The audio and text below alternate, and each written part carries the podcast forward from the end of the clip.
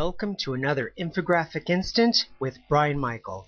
This infographic instant looks at the presentation that I'll be making at the Finance Malta conference entitled Regulation and Malta as an International Financial Services Center.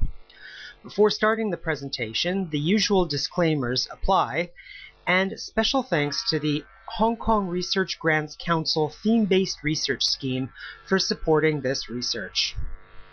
Now, where are we as an IFC? We being Malta, but also the other IFCs. We know that International Financial Center economics work on a power scale. And you can see a demonstration of this power scale in figure 2.2a to the right hand side of the slide of this power law in action.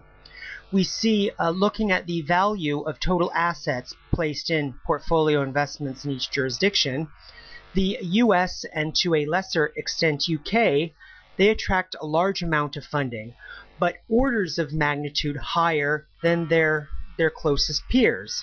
So we see places like Hong Kong and Singapore, even though they are still ranked in the top, having maybe a third less assets than the pole position rank. And looking further down the list of international financial centers, as you see in the graphic right below that graph, the amount of portfolio investment in these jurisdictions is absolutely dwarfed by investments in the US and the UK.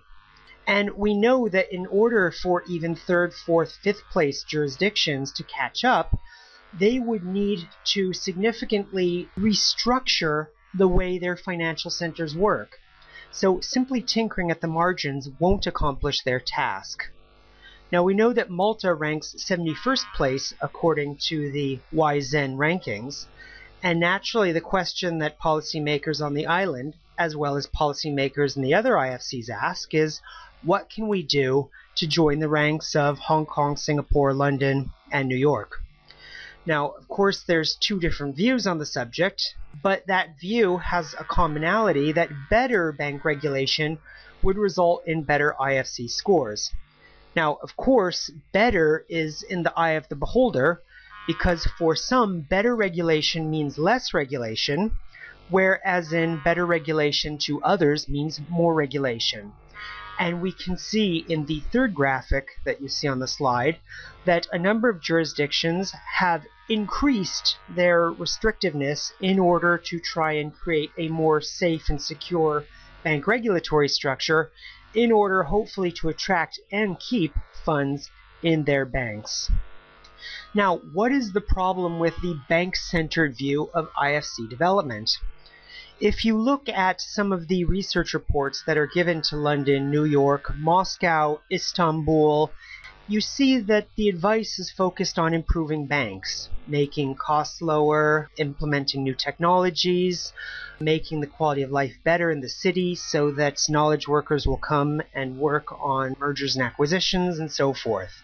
But the problem with this view of the international financial center is that they're putting the cart before the horse or to draw an analogy from the pop movie Matrix, is that they're trying to bend this proverbial spoon, which is the banking sector, instead of bending the environment in which that banking sector works.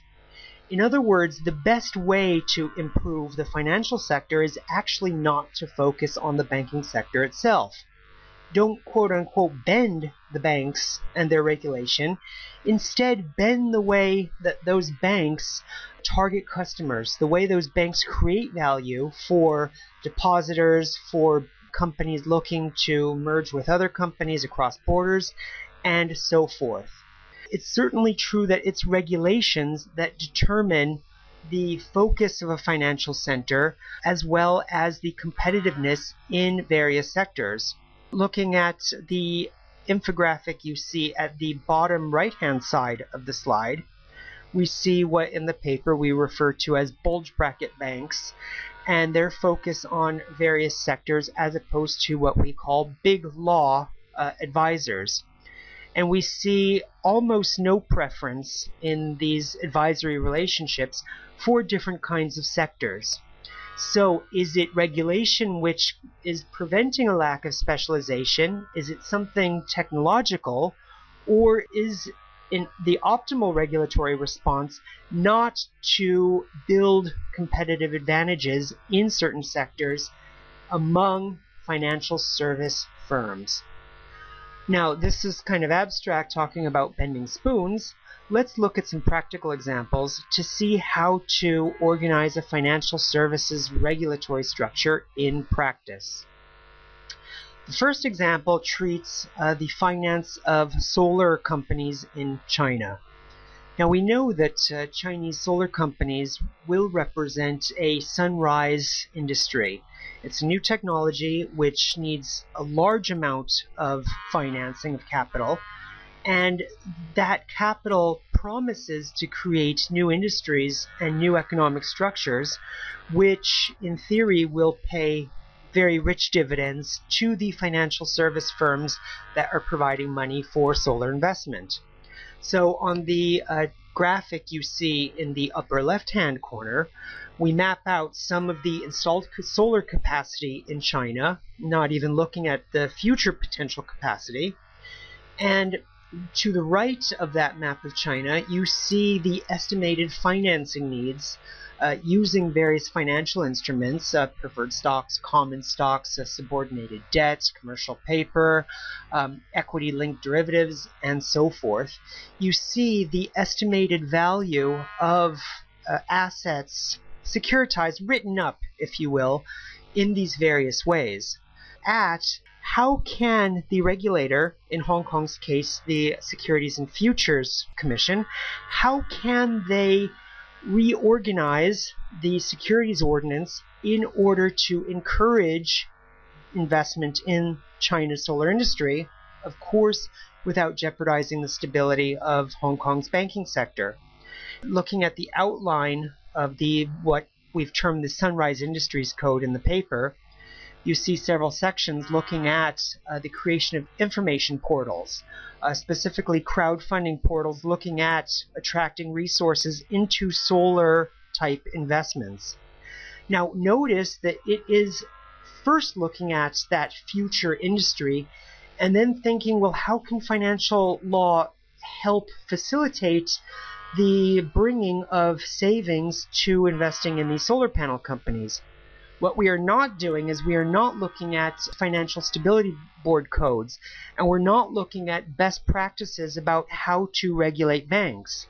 So just like we were talking about not bending the spoon, you have to bend the environment.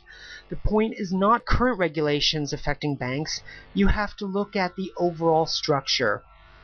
To that end, lawyers need to have a Kotler like view of marketing. Of course, uh, referring to Philip Kotler, who is the, the father of modern marketing and has taught us that the way to think about marketing is to look first at the customer and then think about what the company needs to do rather than traditionally at the time thinking the other way around about, well, what do we do and then how do we sell it?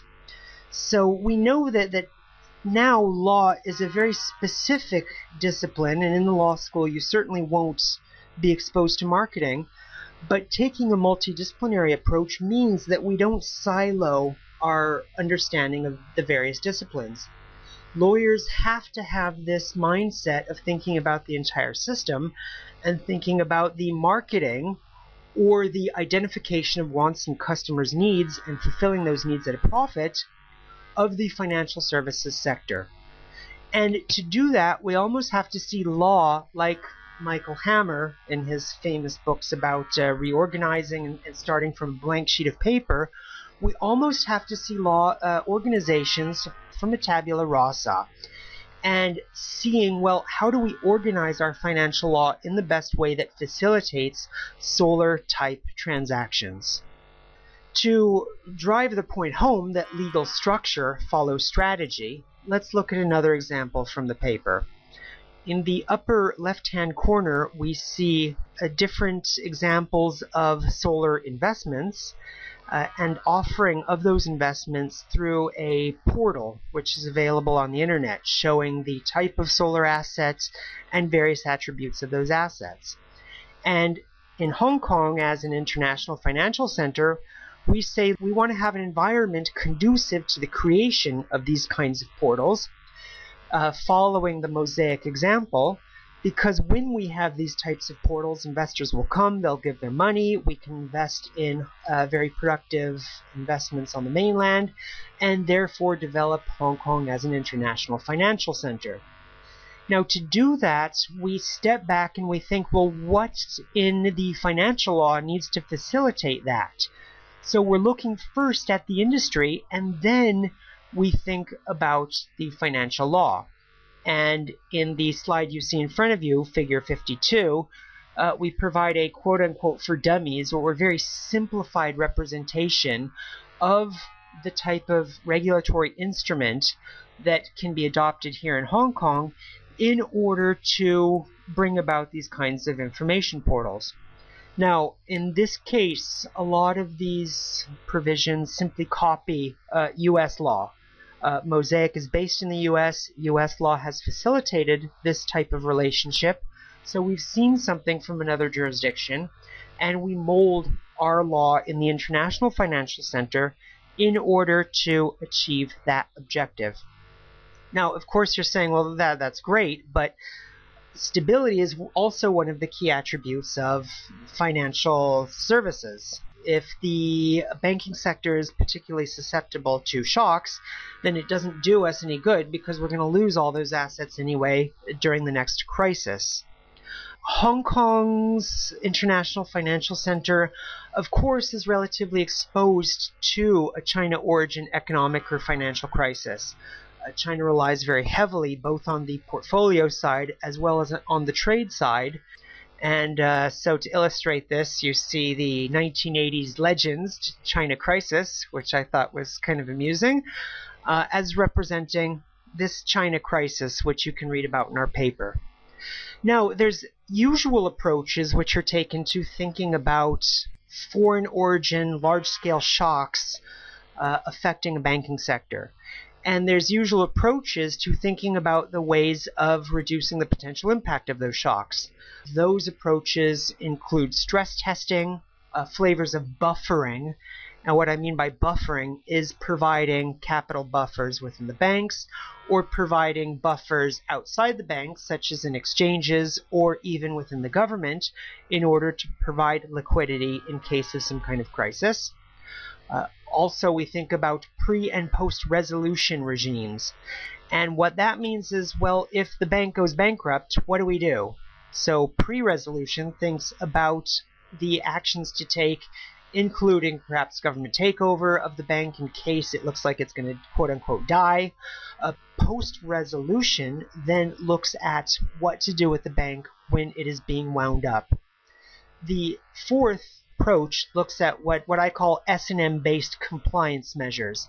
And S&M as refers to sadomasochistic. Sadomasochistic in the regard that regulators have overreacted to previous crises and therefore they are imposing an excessive amount of regulations.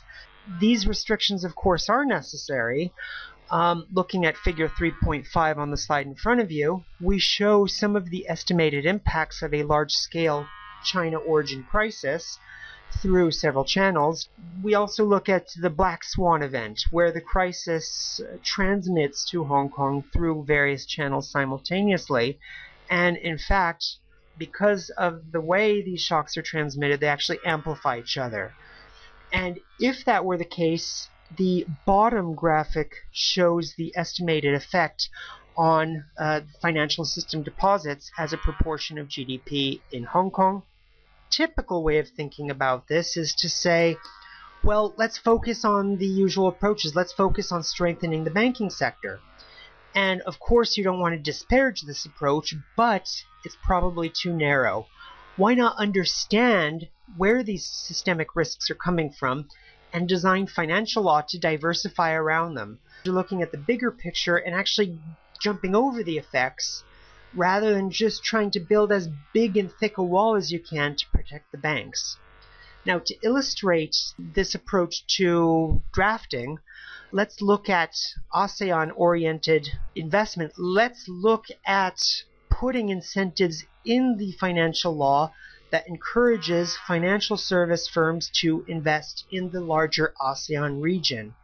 Naturally, if our banks are diversified away from China, then the effect of a China origin crisis would be much less, and all of these four approaches that you see in front of you become less costly and less important to the overall uh, to the overall policy of protecting the financial services sector. Now let's think about diversification toward the ASEAN region and the role of financial law in promoting that diversification. We know that the ASEAN region is becoming very wealthy very quickly, as shown in figure 5.10.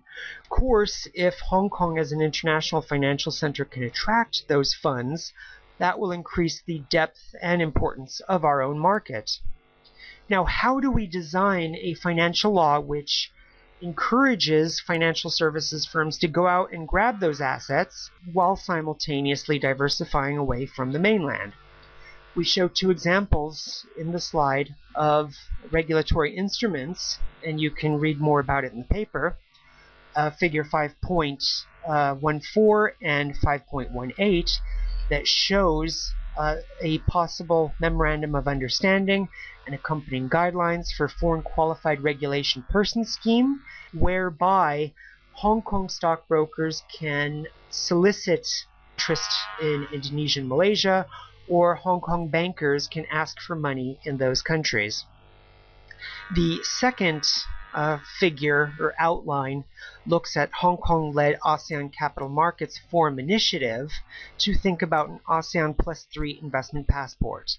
And the Europeans in the audience, or I guess Americans, will be immediately comfortable with this idea of an investment passport namely that investments can be passported around the ASEAN region in the same way that they can be passported in the EU and the US, even though of course Americans don't call it a passport because it's it's one country. Um, so thinking about Hong Kong's role in developing this investment passport initiative to the extent that we can design laws and become the first mover that will encourage assets to come to the financial services sector here, as well as diversify the economy. These basic two pieces of regulation are macro prudential regulation. It doesn't look like it at first glance, but think about what the regulation's actually doing. It is diversifying the asset base of Hong Kong's financial service firms away from the mainland which was the policy objective that we talked about in the last slide. Therefore, the, the goal of policymakers and regulators is to, to open your mind, if you will, or take this matrix style view of financial law and look at the effect of regulation rather than simply narrowing the focus very much on what the regulation says purportedly doing. So in this way, financial regulation is a bit like the game of Go. You cannot directly attack your adversary. You have to step back and think about how to surround them, looking at the board as a whole. That is the way to think about financial law. It's not to pass a, a very focused regulation uh, looking at Basel uh, capital adequacy ratios, for example.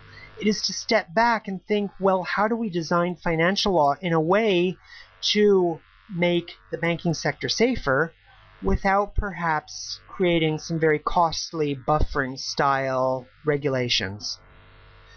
Let's take a third case in order to really get our brains around this matrix style view of financial law. The third case refers to grabbing of going out mergers and acquisitions business. And naturally, you can read about this more in the paper. But the basic idea is that since 2000, uh, Chinese companies have gone on a spending spree buying foreign companies, particularly within the last five years. Now, we know that in many of these mergers and acquisitions deals, the advisor that the Chinese firm chooses or the target firm chooses in Mexico, South Africa, US, etc., the advisor they choose will not be based in their own jurisdiction or in China. They'll be based somewhere else London, Paris, Frankfurt, uh, even Mauritius. And so the question is well, what do we do as an international financial center in order to draw some of that business toward us, thereby increasing assets under management, increasing the depth and diversity of our financial center? Well, we know that the best way to build an international financial center, according to the data, is to develop world class law firms and investment banks. It's those professional services firms that help provide the advice and ultimately encourage their customers to place funds with them or with allied firms. So, by changing the financial law, we can actually affect our advisors' competitiveness.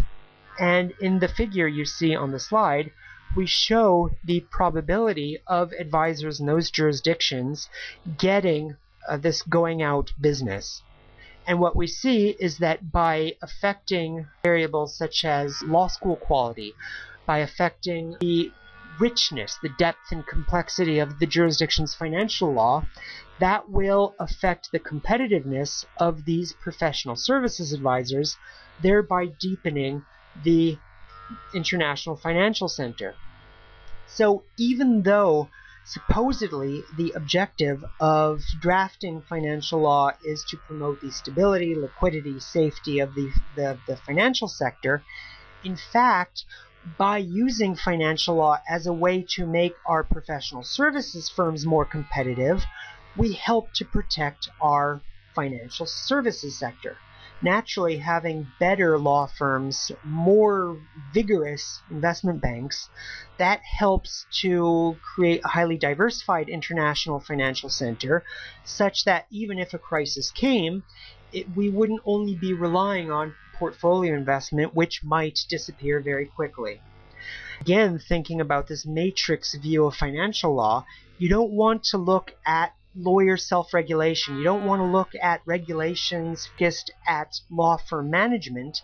Instead, you want to step back with this go game style mentality and think about how your financial law is actually affecting various aspects of your international financial center's competitiveness. Now, we talked a little bit about uh, compliance and the significant problems that compliance imposes on financial service firms of today. And we can think about the costs that this compliance regulations are imposing at two levels. We can think about the way countries quote unquote comply with union, European Union, US quote unquote union law, Hong Kong in its uh, developing union with the mainland, and we can think about the way that financial services firms comply, uh, among other laws, with local banking and securities acts. So looking at the first level, uh, at the national level, we know that uh, increasing amounts of regulation are coming from international standard settings bodies, and we know that that is imposing a certain amount of cost. And we also know that some regulators are better than others. Compliance imposes different costs on different regulators. So looking at the three figures you see in, at the top part of the slide, the first figure shows uh, the regulatory costs uh, per staff worker of financial law in various jurisdictions. And what we see is that Hong Kong actually has the highest per head regulatory cost. Looking at the second figure, this is from regression analysis showing the extent to which macroprudential regulators are over under consolidated. So, in other words, how many institutions deal with how many problems. What we see is that uh, Hong Kong is undersimplified. There's too many regulators, uh, again, speaking simply. Now, speaking unsimply, we see a diagrammatic representation of institutional arrangements between Hong Kong's main regulators, the Securities and Futures Commission, uh, HKMA, Hong Kong Monetary Authority, uh, the insurance regulator, and the Pensions Fund Authority. What we see is almost a spaghetti bowl of organizational relationships. Now, of course, this increases the costs, increases the potential risk to the economy of regulators not detecting a problem and solving it adequately. Now, thinking about compliance costs at the firm level, those are the kinds of costs that you're probably more comfortable thinking about. These are the costs to banks, to uh, different representative offices, of complying with new regulation, such as uh, money laundering regulation that you see in the figure uh, in front of you. Uh, we look at the costs of compliance in Hong Kong, and we see that those are some of the highest costs in the world. And we look at the uh, extent to which uh, compliance costs distort the offer of services by financial services firms. Now, we know that if regulation is dis- radically distorting what customers want or what service firms are willing to give customers, that's bad. Consumers should get what they want at reasonable price if you believe in this Kotler approach to the market, which most policymakers and regulators do believe in uh, customer sovereignty. So we see then that in uh, Hong Kong, there's a significant distortion of what financial service firms are offering because it is costly to offer uh, deposits and therefore they are looking at offering other types of products. Now, how do we solve these cost problems, these compliance cost problems? How do we make it cheaper for regulators to regulate? And how do we make it cheaper for banks and broker dealers to obey the local laws? So looking at the top part of the slide, we see some of the proposed regulations, in this case legislation, and ordinance, uh, thinking about the redesign of Hong Kong's two ordinances, the banking ordinance and the securities and futures ordinance, into a Twin Peaks regulator. So by thinking about the cost and thinking about the overall problem, you then go and think, well, what is the optimal regulatory structure? And in that way, moving to Twin Peaks, moving to objectives based regulation rather than a more formalistic approach to regulation, we see that that will decrease the cost of compliance significantly at the regulatory side. Now, thinking about the cost of compliance at the uh, financial services side, uh, naturally there have been the developments of various uh, intermediaries that help financial service firms to comply with local regulation. And to the extent that a international financial center can create those types of intermediaries and make them so awesome that every bank wants to hire them, that will naturally increase the depth, the productivity, and the diversification of that international financial center. So, thinking in the same way about uh, compliance with uh, regulations to the extent that the government can create a body which actually helps banks comply rather than simply imposes regulations on them, that would help promote not only uh, the banks and their productivity, but also the productivity of the regulators. So let's think about a, uh, a new organization, Financial Services Development Council, for example, in Hong Kong, which has the mandate of actually promoting the development of the financial services sector. Think of it as a kind of an anti SFC. Think of it if the regulator is focused on risk and they're the brakes of the financial sector, think of the Financial Services Development Council as the accelerator pedal to the banking sector. And having an officially established body that's focused on promoting the banking sector, that can only help promote the productivity of the entire banking sector. So again, using this matrix view of financial regulation, you start with the end. Well, what do we want our banking sector to look like at the end of the day? And then you step back and think, well, how do we redesign regulation today to achieve that final end state? So, what does this view mean for using regulation as a lever for developing an international financial center? Well, we know that financial law determines the productivity of an international financial center. Now, one of the obvious recommendations is that second, third, fourth tier financial centers shouldn't just blindly rush out to adopt and comply with various types of standards. Now we know that the road to mediocrity is paved with the passive adoption of standards. And if you don't believe me, look at the map in front of you. The map, uh, the blue map of the world in front of you shows the extent of similarity of the financial law of these jurisdictions. So, for example, looking at the complexity and the, the quote unquote richness of financial law, uh, the US, Germany, France, China, they have very rich, vibrant financial law, and it's no wonder that they have some of the most vibrant financial centers. Of course, the proxy isn't perfect. We see Venezuela with a very complicated financial law, but certainly Caracas would be no international financial center as of this decade. So, looking at uh, similarity in the, the, lighter shades of blue, looking at uh, light blue of Turkey, Brazil, Argentina, or even looking at uh, within Europe itself, we see that European countries are rushing to standardize, to adopt, to gain these best practice regulations, but it's not helping them. Slavishly copying regulations isn't going to make an international financial center. Instead, you notice that the most selfish countries, the most selfish regulators, are the ones leading the pack. It's the Americans who are always saying, well, we're going to set our own standards. It's always the Chinese they're saying, no, no, no, we're going to do it the Chinese way. It's always those countries that turn out having some of the most vibrant financial centers. Now, regulation is a method of creating core competencies. And for those of you that aren't familiar with the idea of core competencies, it's from Prahalad Hamel's book. Uh, you'll see all these citations in the reading list at the end of the presentation. They say that the best way for companies to compete in a globalized world is to develop some unique skill set, some uncopyable, intangible thing that makes customers happy and that cannot easily be copied.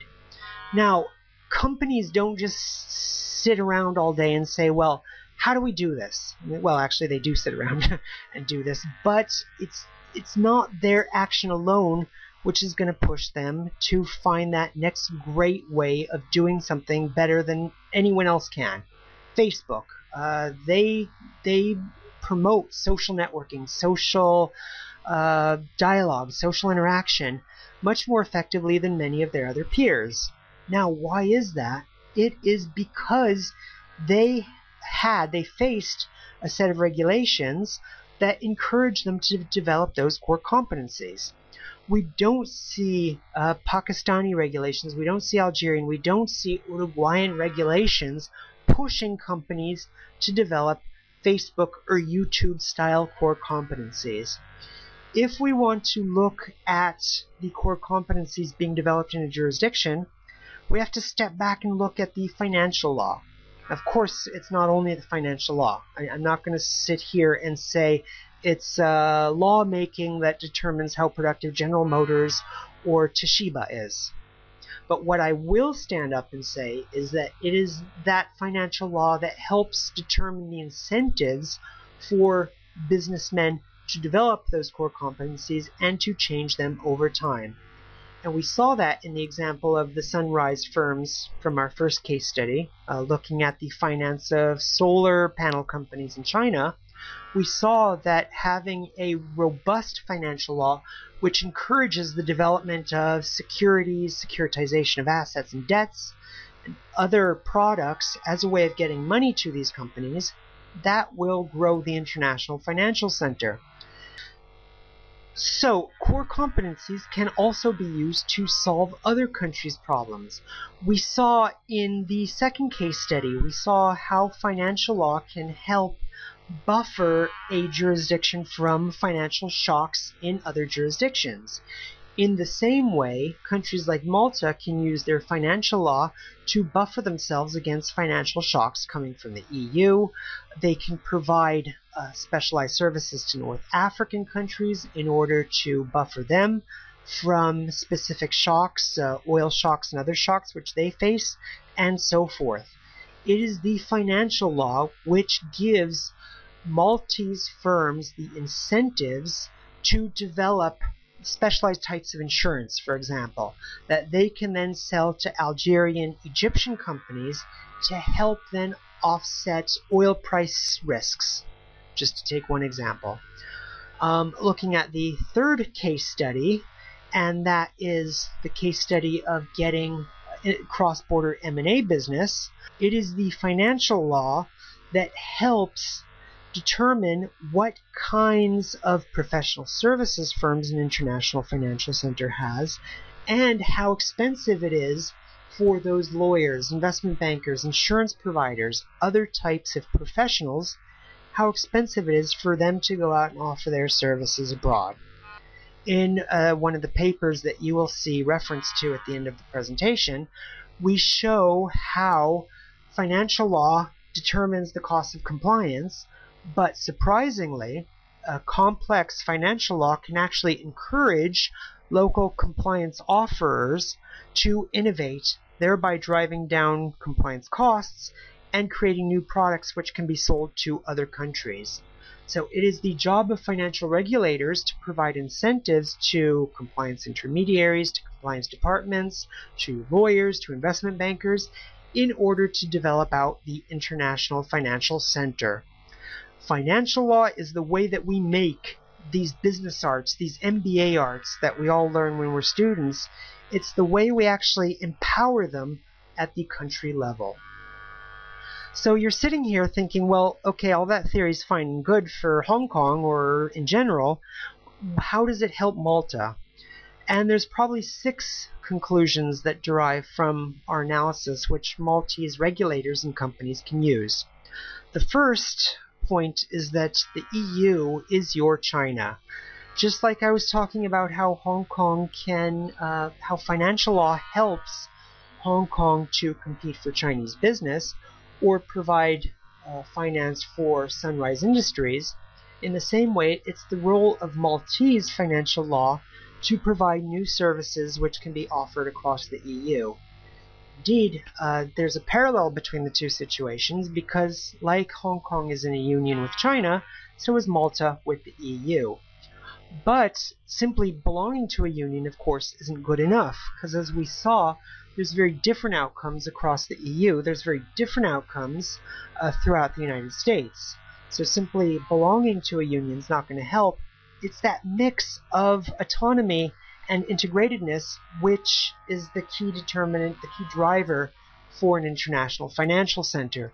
It's the fact that Hong Kong and Singapore had enough legislative autonomy in order to create their own custom made solutions which they could go and offer to the Chinese.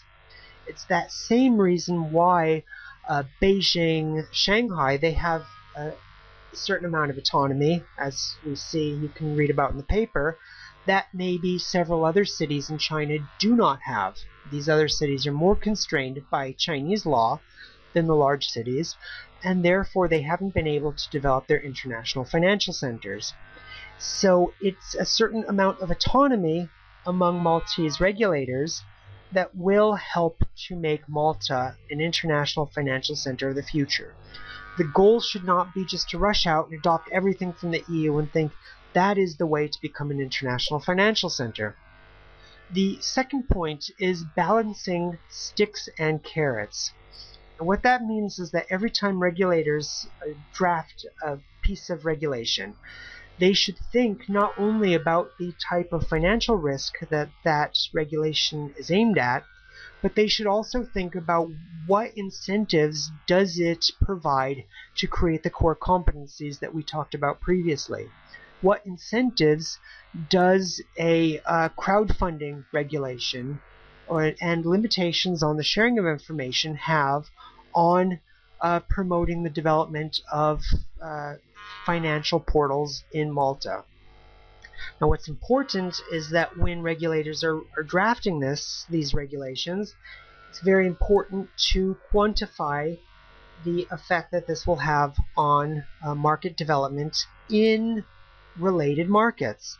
I know this is hard, and regulators particularly always complain about this that well you can't quantify the impact of a regulation on a very complicated financial services firm but it is the exercise of quantifying those impacts alone which focus the mind on the impact on um, banks on uh, the IT sector on legal services it is that exercise of quantification which forces regulators to think, oops, I just wrote provision 42.6 uh, paragraph C in this way, but having in my mind, thinking about the way it will impact on these lawyers, why don't I change a couple of these words?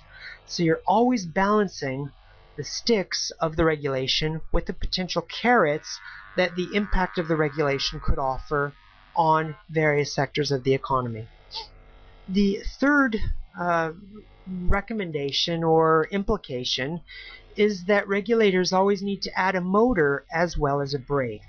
Uh, regulators, particularly in the last several years, have focused so much on adopting Basel, on adopting the uh, alphabet soup of EU uh, laws that are coming out uh, affecting insurance, affecting banking, uh, affecting many of the brakes on financial services firms. And what regulators have to think about, and particularly policymakers, is well, what institution do we put in place to act as a motor? If we're always strengthening the brake side of financial regulation without developing a motor side, eventually you're going to have a financial services sector which is bogging down. So what we see is that in New York, London, the most successful international financial centers have agencies specifically mandated to promote the development of the International Financial Center go out and help the banks win business and sit next to regulators and say, look, this regulation has to be amended this and that way because it's a, it's costing the banks X amount of money. And not only should these performance-based quote-unquote regulators exist, but they should also have performance targets. Um, indeed, and perhaps differentiating them from the financial services regulator itself. So it's no good to have a Financial Services Development Council working if they're not showing X amount of revenue every year or Y amount of positive social impact every every five years. It's that evaluation which determines their legitimacy. The fourth implication of this research is that law schools should be given as much money as you can give them. Now, that sounds very hyperbolic, and of course you don't want to give all possible money to a law school. But because law school funding is so restricted outside the US and to a lesser extent the UK, that's why I say just give them all the money you can because there's so many natural breaks built in to the budgetary process and to uh, programs which promotes self-funding by law schools that you're going to try you're going to want to throw as much money as you can at them. And the reason we make that recommendation is that law school rank and quality correlates strongly with uh, IFC rank. And there's several ways to think about why that's true. Better lawyers, of course, provide better deals to banks. Better lawyers make better regulators. Better lawyers provide better input into proposed rulemaking and so forth. Um, but the final implication stands is that better law schools tend to make for better IFCs. The fifth recommendation is that you want to decide on future industries and maximize the amount of assets under management which banks can grab from those future industries. So you want to tailor your financial law with a view toward developing those future industries, just like we saw in the case of the solar panel industry in China. But of course, you don't just want to uh, remove all the laws and say, okay, go at it, banks.